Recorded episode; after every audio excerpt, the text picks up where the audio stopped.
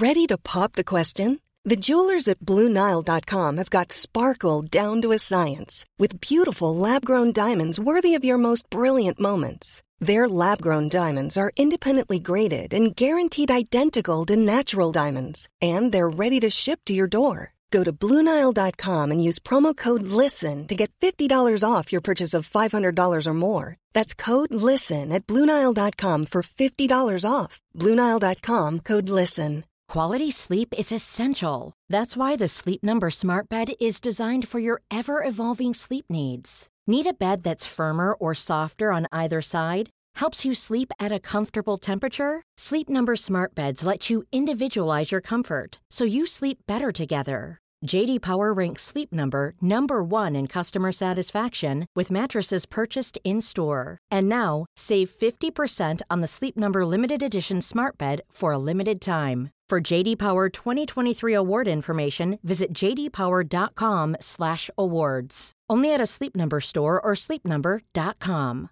Hey, I'm Ryan Reynolds. Recently, I asked Mint Mobile's legal team if big wireless companies are allowed to raise prices due to inflation. They said yes. And then when I asked if raising prices technically violates those onerous two-year contracts, they said, "What the f*** are you talking about? You insane Hollywood ass." So to recap, we're cutting the price of Mint Unlimited from $30 a month to just $15 a month. Give it a try at mintmobile.com slash switch. $45 upfront for three months plus taxes and fees. Promoting for new customers for limited time. Unlimited more than 40 gigabytes per month. Slows. Full terms at mintmobile.com.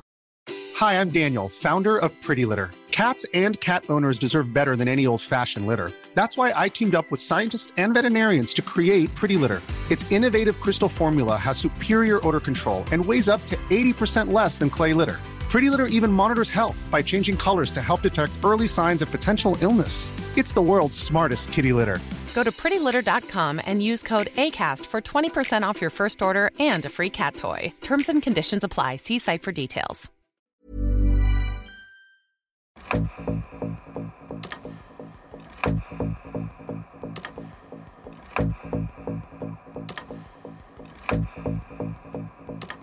När Jack Welch 2001 går i pension från General Electric så anses han vara den bästa VDn genom tiderna.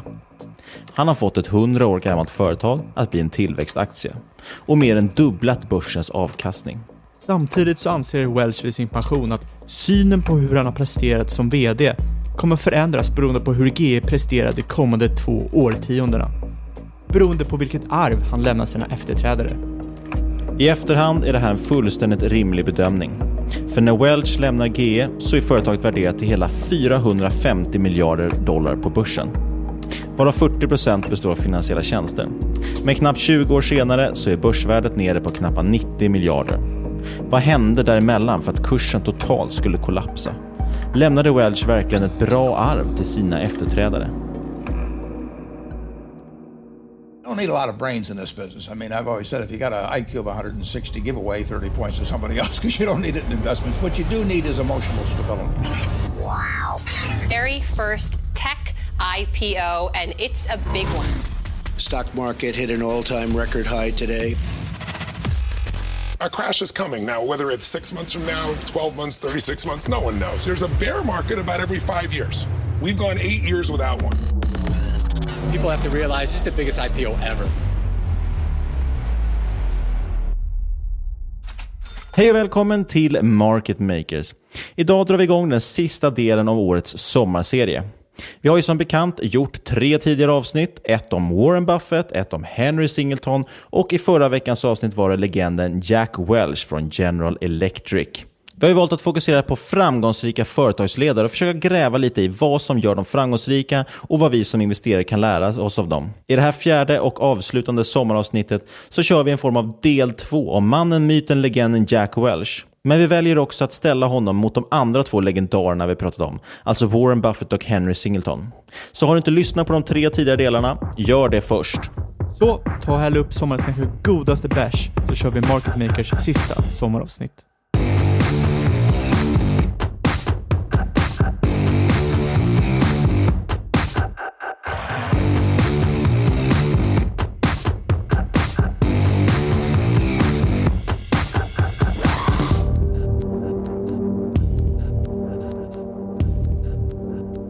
Fredagen den 13 augusti är den första dagen i en av de kraftigaste rusningar den amerikanska börsen någonsin har skådat. Börsen toppar plus 2400 procent fram till det att IT-bubblan spricker 18 år senare. Och när börsen börjar rusa, ja då börjar även GEs aktier göra det.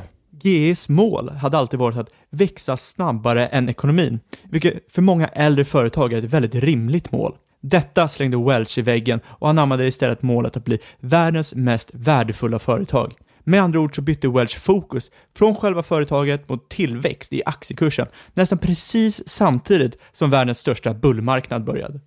Under 70-talets nedgång på börsen hade aktier blivit väldigt opopulära bland allmänheten. Människor var allmänt ointresserade av att investera på börsen och det genererade knappt någon avkastning. Som vi nämnde i förra veckans avsnitt så prydde faktiskt omslaget 1979 av Business Week med rubriken “The Death of Equities”. Alltså att aktien är död. Delvis berodde detta på makroekonomiska effekter som hög inflation, men också på hur företag och ledning verkade. Under 70-talet var inte aktieägarna fokus för företag och att maximera aktieägarvärdet var inte alls med på kartan. Hur väl en VD ansågs prestera på jobbet berodde helt enkelt inte på hur aktier presterade, utan detta bedömdes från helt andra parametrar. VDn innan Welch på General Electric, Reg Jones, ansågs till exempel vara världens bästa VD, trots att aktien tappade 21% under de nio år han satt vid rodret. Och den här synen på aktieägarvärde ändrades snabbt när tjuvmarknaden slog till och intresset ökade. Dessutom kom det ju faktiskt nya former av pensionskonton in i spelet. Eh, pensionskonton då som innehöll aktier, vilket helt plötsligt innebar att aktiemarknaden nu var viktigare än någonsin för amerikanernas pension. Och Dessutom såg man faktiskt födseln av en helt annan typ av investerare. Den så kallade corporate raiden, eller aktivistinvesteraren som vi säger på svenska. Aktivister som T. Boone och Carly Khan gjorde intåg på scenen. De köpte stora delar i företag där de ansåg att de kunde driva igenom förändringar som skulle skapa aktieägarvärde. Via den rösträtt aktieinnehaven gav så tvingade ledningen att göra förändringar och detta gav ofta starka kursuppgångar när det lyckades. Snart inser även ledningar landet runt att även de kunde bli rika på en stark aktiekurs tack vare de optionsprogram som alla börs tilldelades. Jack Welch var inte sen på bollen och många ändringar som han gjorde var extremt gynnsamma för just aktieägarna. Detta är en av anledningarna till att GE fullständigt krossar börsen när Welch sitter vid rodret. Under hans 20 år så växer aktien 5200%, alltså mer än dubbelt av vad börsen avkastar. Och Omsättningen i GE stiger från 25 miljarder dollar till 130 miljarder och vinsten växer tiofaldigt till 15 miljarder dollar. Welch var en klass för sig och styrde GE på ett sätt som ingen annan gjorde. Ett exempel var att han insåg att han kunde ta fördel i ett företags cykler genom att avskeda anställda medan företag fortfarande presterade starkt. Detta var något som var väldigt impopulärt, men metoder som denna var ju faktiskt det som fick GE att frodas. Welch gick helt enkelt över från en modell där man fokuserade helt på företaget till en modell där man tog större hänsyn till aktien som en separat enhet till företaget. Och Detta var en av anledningarna till att analytikerna älskade Welch och GE. Kvartal efter kvartal så fortsatte GE att slå alla estimat. Med alla mått mätta så kändes det som Welch byggde upp ett fantastiskt konglomerat under sina år som VD. Hur kommer det sig då att GE har kämpat så efter Welchs avgång? Har det varit för att hans efterträdare varit undermåliga? Eller har arvet från Welch påverkat GE mer negativt än vad man från början kunde tro? Kritikerna de menar att hans kortsiktiga press på prestation i längden var väldigt skadligt för General Electric. Kom ihåg till exempel vad vi nämnde förra avsnittet, att Welch införde ett system där han premierade de topp 20% anställda med stora bonusar och optionspaket, medan de sämsta 10% ja, de fick sparken. Kritikerna menar alltså att denna press tvingade anställda att ta genvägar och skära ner på kvaliteten, cut corners som det heter på engelska, för att kunna hålla Welch hårda deadlines och stora krav i ett försök att behålla jobbet. Detta innebär att man medvetet satsar på att maximera avkastningen nu, även om det innebar lägre framtida avkastning. Kanske minns ni Charlie Mungers citat från avsnittet om Harry Singleton.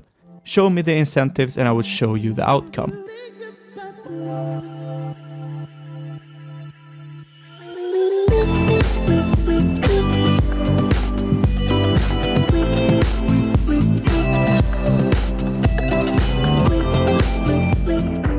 Charlie, you clearly understand the power of incentives.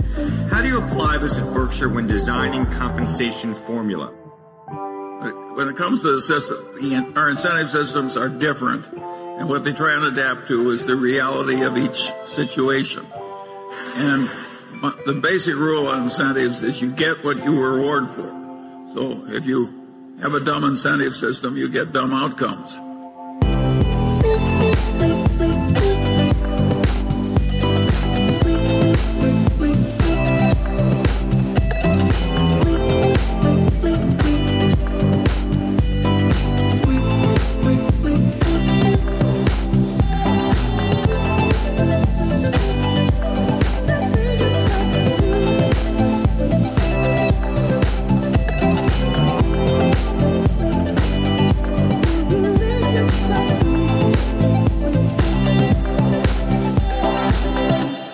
Och det är här någonstans som Jack Welch skiljer sig från de andra megakapitalisterna vi pratat om. Henry Singleton och Warren Buffett. De byggde upp sina företag på lång sikt. De brydde sig inte om att blidka Wall Street genom att maximera kvartalsrapporter. Och det här är eftersom att en god prestation nu inte spelar roll om framtida prestation kommer att få lida. Man måste alltså tänka mer långsiktigt än kortsiktigt. Och då är det bättre med en okej okay prestation i nuet om det kan generera en exponentiellt bättre avkastning framöver. Ett exempel på detta är den under Welch kraftigt uppbyggda finansenheten GE Capital, som genererade en stor del av kassaflödet och hjälpte starkt till att slå estimaten.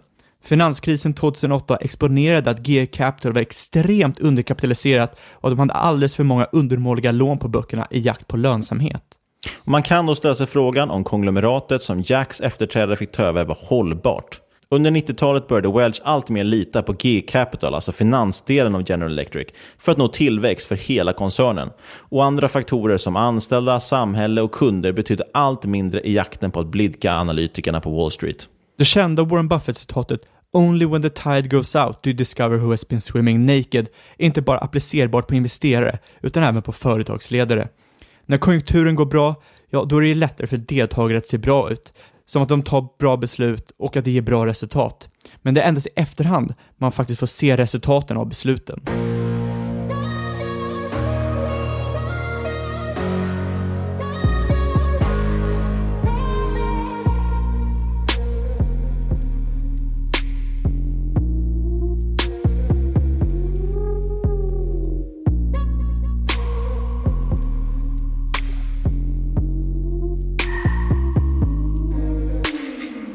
Jack Welch sopade helt klart banan med börsen. Men faktum är att både Buffett och Singleton sopade banan med Welch. Men hur gjorde de det då? Är de liksom one of a kind eller finns det fler ledare likt dem? Nej, det är faktiskt så att det finns många ledare som Warren Buffett och Henry Singleton, även om de kanske inte är lika kända. Tom Murphy, Bill Anders, John Malone, Catherine Graham, Bill Stiritz, Dick Smith och många fler. Det som är intressant är att alla hade en väldigt liknande idé kring företagande och sätt att agera. Filosofen Isaiah Berlin populariserade en liknelse mellan en igelkott och en räv. Och den här liknelsen har funnits länge och kommer från den grekiska poeten Archilochus och har varit med bland boken Thinking Fast and Slow av Daniel Kahneman. Analogin går helt enkelt ut på att världen kan bli uppdelad i två kategorier. Igelkotten som ser världen genom en bestämd idé och en räv som tar inspiration från en mängd erfarenheter eftersom de inser att det inte går att koka ner världen till en idé eller ideologi. Räven vet helt enkelt många saker, men igelkotten vet en sak väldigt väl. De flesta VDer är igelkottar. De jobbar sig upp inom en och samma industri och när de hamnar i rollen som VD så kan det industrin de verkar inom utan och innan. Det finns flera positiva egenskaper av att vara en igelkott. Expertis, specialisering och fokus. På andra sidan har vi räven, som är i ett slag för sig. Men den har också många intressanta egenskaper. Framförallt möjligheten att koppla ihop många olika idéer. Och De kan ju bygga en helt annan förståelse som inte igelkotten klarar av. Och Det här ger räven en möjlighet att innovera och fungera på ett helt annat sätt. Och Med det sagt betyder det inte att räven alltid är bättre än igelkotten. Men i vissa fall så gör det dem fantastiskt framgångsrika. Vi har familiaritet med olika företag, industrier och discipliner och detta översätts till nya perspektiv vilket hjälper dem utveckla nya synsätt som ger exceptionella resultat. Det är som man brukar säga, om man gör som alla andra så kommer man bli som alla andra. Utan tvekan kan man gruppera dessa superledare som rävar. Och om det nu är eftersträvansvärt att vara en sån här mångfacetterad räv, hur blir man då det? You'd be surprised at, at, at my days. I mean, they are they're very unstructured. Uh, no meetings, uh, none. I mean, we don't, I don't like meetings, uh, and uh, I read a lot. Uh, I wish I were a faster reader. I, you know, I'd get more done, but I, I but I do read a lot. Without Warren Buffett being a learning machine, continuous learning machine, the record would have been absolutely impossible. I just read and read and read. I probably read five to six hours a day. I don't read as fast now as, as when I was younger, but I read five daily newspapers. I read a fair number of of magazines. I read 10Ks, I read annual reports, and I read a lot of other things too. So I, I, I've always enjoyed reading. I love reading. Vad skiljer då dessa ledare praktiskt åt från alla andra? Dessa ledare satsade väldigt hårt på att öka värdet per aktie. Vanligtvis ser man stort fokus på omsättning och vinst, alltså absoluta belopp. Men enligt dessa ledare så är det omsättning per aktie, vinst per aktie och liknande nyckeltal som ger den bästa fingervisningen för hur en VD har presterat. De ansåg även att över allt annat var det viktigt med företag som genererade kassaflöden och det var kassaflödet, inte vinsten, som bestämde värdet på företaget i det långa loppet. Inte heller är den absoluta avkastningen relevant. Det som är relevant är istället att avkastningen relativt andra ledningar eller företag samt börsen som helhet. Egentligen behöver man ju bara kolla på tre saker om man ska utvärdera en VD enligt den här filosofin. Den årliga tillväxttakten för VDn i jämförelse med andra företag i samma sektor och för marknaden som helhet. Allt annat är sekundärt. Låt oss återbesöka Charlie Munger och hans parhäst Buffett och kolla hur de jobbar med incitament igen. One of our really interesting incentive systems is at Geico. And I'll let Warren explain it to you because we don't have a normal profits type incentive for the people at Geico. Warren, tell them because it's really interesting. Yeah, well, at Geico, we have two variables. And as you go up the ladder, it has a multiplier effect. It's still the same two variables, but it, it gets to be larger and larger in terms of bonus compensation as a percentage of your base. But it's always significant. It's always significant. And those two variables are very simple. I care about growing the business, and I care about growing it with profitable business.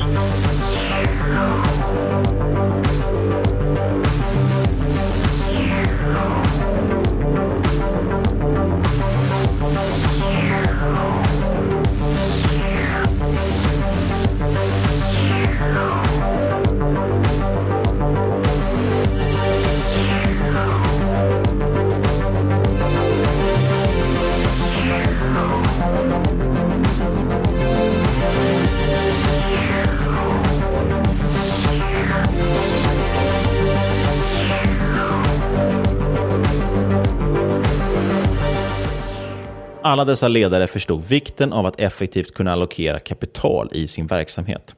Warren Buffett underströk hur denna förmåga hos en VD påverkar företaget i sig.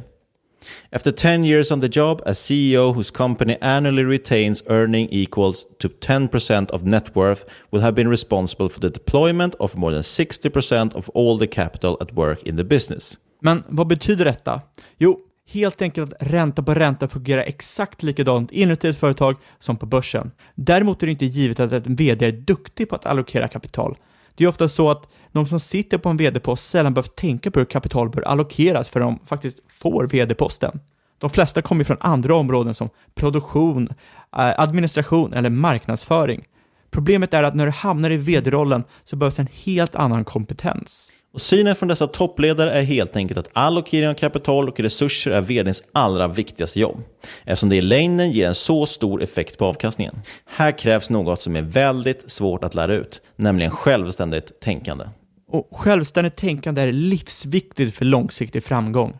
Interaktion med utomstående som media, Wall Street eller investerare kan vara både distraherande och tidskrävande.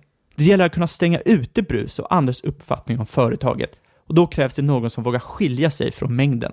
Och här är något som är väldigt intressant med dessa toppledare. De delar många samma personlighetsdrag, de är sparsamma, ödmjuka, analytiska och framförallt relativt okända faktiskt. Trots att jobbet kräver mycket av dem så ägnar de ändå en hel del tid med familjen. De var inte särskilt förtjusta i vad ansiktet utåt för företagen. Till exempel prydde de ju sällan tidningsomslag och de deltog gärna inte i event heller. Du har ju sällan sett Warren Buffett på Brilliant Minds-mässan, eller i Almedalen för den delen. Framförallt var många inte det man typiskt tänker om en framgångsrik VD. De var sällan särskilt karismatiska. De höll inte hög profil som Mark Zuckerberg eller Steve Jobs. De höll sig gärna i bakgrunden med maniskt fokus och beslutsamhet. Och nu menar vi inte att man automatiskt blir en bra VD om man uppvisar deras egenskaper, att man blir en dålig VD om man inte gör det, utan snarare att denna typ av personlighet verkar gå igenom flera av dessa superledare. Däremot kan det nog vara lätt att lura bort sig om en VD är karismatisk eller känd. Gillar man någon är det väldigt lätt att falla in i en bias och svårt att vara kritisk till den här personen. Och det vi vill komma fram till är att man kanske bör lägga mindre vikt vid den karismatiska ledaren och tyngre vikt på eftertänksam användning av företagets kapital.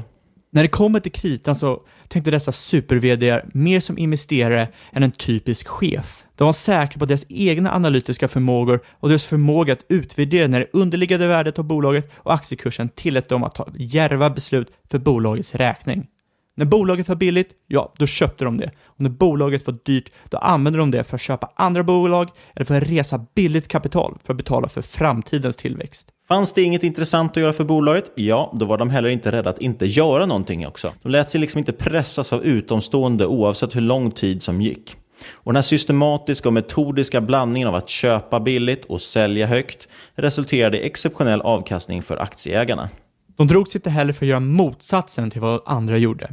Eller som Buffett brukar säga, “Be greedy when others are fearful and fearful when others are greedy”. 70 och 80-talet var en period fylld med oljekris, dålig monetär och finanspolitik, eh, fylld med politiska skandaler och resulterade till att börsen kändes väldigt osäker. Det som då skilde bra VDR från fantastiska VDR var att de inte satt på händerna. De hade fullt upp med antingen köpa tillbaka aktier, köpa upp andra företag eller till och med både och. Och den här metoden att kunna vara contrarian, alltså gå emot strömmen och gå sin egen väg, var en av anledningarna till varför de oftast skydde utdelning också. Det var aldrig en optimal lösning för att bygga aktieägarvärde. Delar man ut kassan kan man helt enkelt inte styra hur det bör användas för att maximera aktieägarvärdet. Dessutom är det sällan förmånligt ur en skattesynvinkel och skatt var något de gärna minimerade eftersom det urholkar avkastning över tid. Eftersom dessa VDR helst fokuserade på att vara investerare snarare än operativa chefer så anser de också att decentraliserade organisationer var det bästa för verksamheten. Personer som är nära the action, som man säger, kommer ha en bättre förståelse för hur verksamheten ska drivas och problem ska lösas än någon som sitter i toppen utan samma insyn i problemen. Dessutom har decentraliserade organisationer en entreprenöriell energi som är oerhört viktig för att hålla ner både kostnad samt som man håller upp glädjen och the spirit i företaget. It never bothered me if people disagreed with what I thought, uh, as long as I felt I knew the facts. I mean, I, there's a whole bunch of things I don't know a thing about. I just stay away from those. Uh, I just don't have a, a problem if if, uh, if somebody says you know you're wrong on something. I just I go back and look at the facts. And...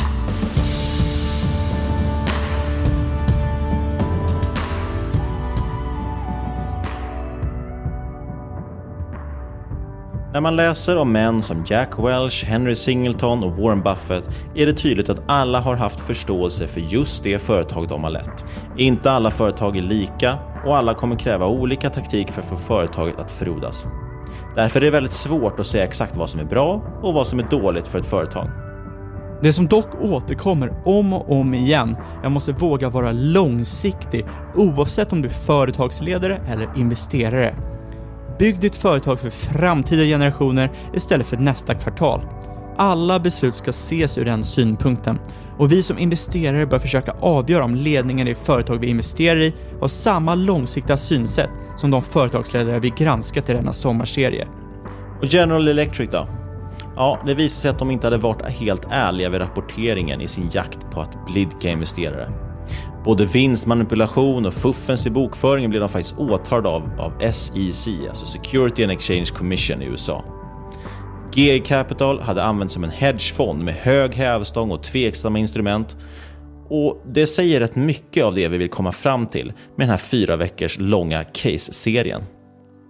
I slutändan köper du som aktieägare en del av ett företag. Men man får inte glömma att du köper också en del av en ledare.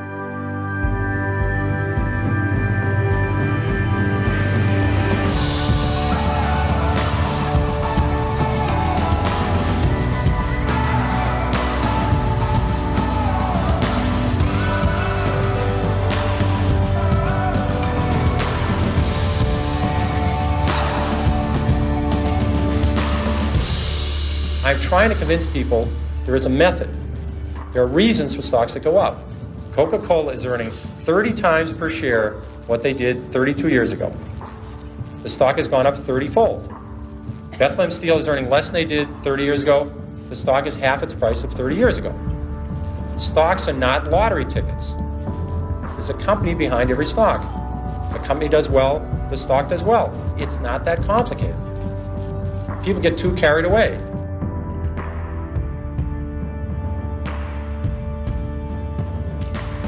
Och då så, var vi i hamn och kanske börjar sommaren dessutom lida mot sitt slut, tyvärr. Vi kommer ta en veckas paus. Vi hoppas att du har gillat den här sommarserien och laddar upp nu rejält inför en fullspäckad höst med fantastiska avsnitt. Om du har tyckt om den här sommarserien så får du jättegärna kontakta oss på podcast at marketmakers.se eller skriva oss på Twitter at marketmakerspod. Stort tack för att du har lyssnat. Vi hörs igen om inte en vecka utom två veckor och då blir det åka av och tillbaks med de gamla vanliga avsnitten. Adios, amigos.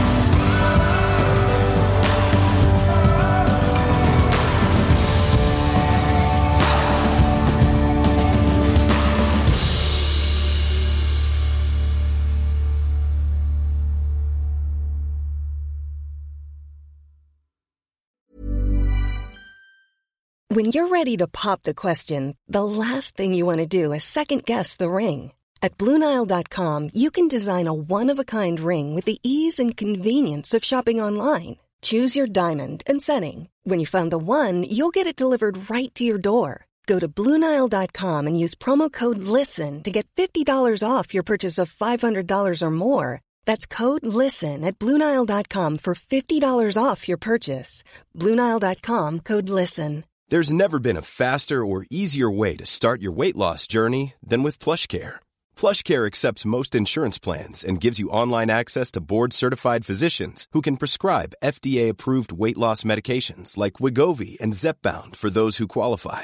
Take charge of your health and speak with a board-certified physician about a weight loss plan that's right for you. Get started today at plushcare.com slash weight loss. That's plushcare.com slash weight loss. plushcare.com slash weight loss. Quality sleep is essential. That's why the Sleep Number Smart Bed is designed for your ever evolving sleep needs. Need a bed that's firmer or softer on either side? Helps you sleep at a comfortable temperature? Sleep Number Smart Beds let you individualize your comfort so you sleep better together. JD Power ranks Sleep Number number 1 in customer satisfaction with mattresses purchased in-store. And now, save 50% on the Sleep Number limited edition Smart Bed for a limited time. For JD Power 2023 award information, visit jdpower.com/awards. Only at a Sleep Number store or sleepnumber.com. One size fits all seems like a good idea for clothes until you try them on. Same goes for healthcare. That's why United Healthcare offers flexible, budget friendly coverage for medical, vision, dental, and more. Learn more at uh1.com. Mom deserves the best, and there's no better place to shop for Mother's Day than Whole Foods Market. They're your destination for unbeatable savings, from premium gifts to show-stopping flowers and irresistible desserts. Start by saving 33% with Prime on all body care and candles. Then get a 15-stem bunch of tulips for just $9.99 each with Prime. Round out Mom's menu with festive rosé, irresistible berry chantilly cake, and more special treats. Come celebrate Mother's Day at Whole Foods Market. Imagine the softest sheets you've ever felt. Now imagine them getting even softer over time. That's what you'll feel with Bowl and Branch's organic cotton sheets. In a recent customer survey, 96% replied that Bowl and Branch sheets get softer with every wash. Start getting your best night's sleep in these sheets that get softer and softer for years to come. Try their sheets with a 30-night guarantee. Plus, get 15% off your first order at bowlandbranch.com. Code BUTTERY. Exclusions apply. See site for details. Hi, I'm Daniel, founder of Pretty Litter. Cats and cat owners deserve better than any old fashioned litter. That's why I teamed up with scientists and veterinarians to create Pretty Litter. Its innovative crystal formula has superior odor control and weighs up to 80% less than clay litter. Pretty Litter even monitors health by changing colors to help detect early signs of potential illness. It's the world's smartest kitty litter. Go to prettylitter.com and use code ACAST for 20% off your first order and a free cat toy. Terms and conditions apply. See site for details. Even when we're on a budget, we still deserve nice things. Quince is a place to scoop up stunning high end goods for 50 to 80% less than similar brands. They have buttery soft cashmere sweaters starting at $50, luxurious Italian leather bags, and so much more. Plus, Quince only works with factories that use safe, ethical, and responsible manufacturing. Get the high-end goods you'll love without the high price tag with Quince. Go to quince.com slash style for free shipping and 365-day returns. Mom deserves the best, and there's no better place to shop for Mother's Day than Whole Foods Market. They're your destination for unbeatable savings, from premium gifts to show-stopping flowers and irresistible desserts. Start by saving 33% with Prime on all body care and candles. Then get a 15-stem bunch of tulips for just $9.99 each with Prime. Round out Mom's menu with festive rosé, irresistible berry chantilly cake, and more special treats. Come celebrate Mother's Day at Whole Foods Market.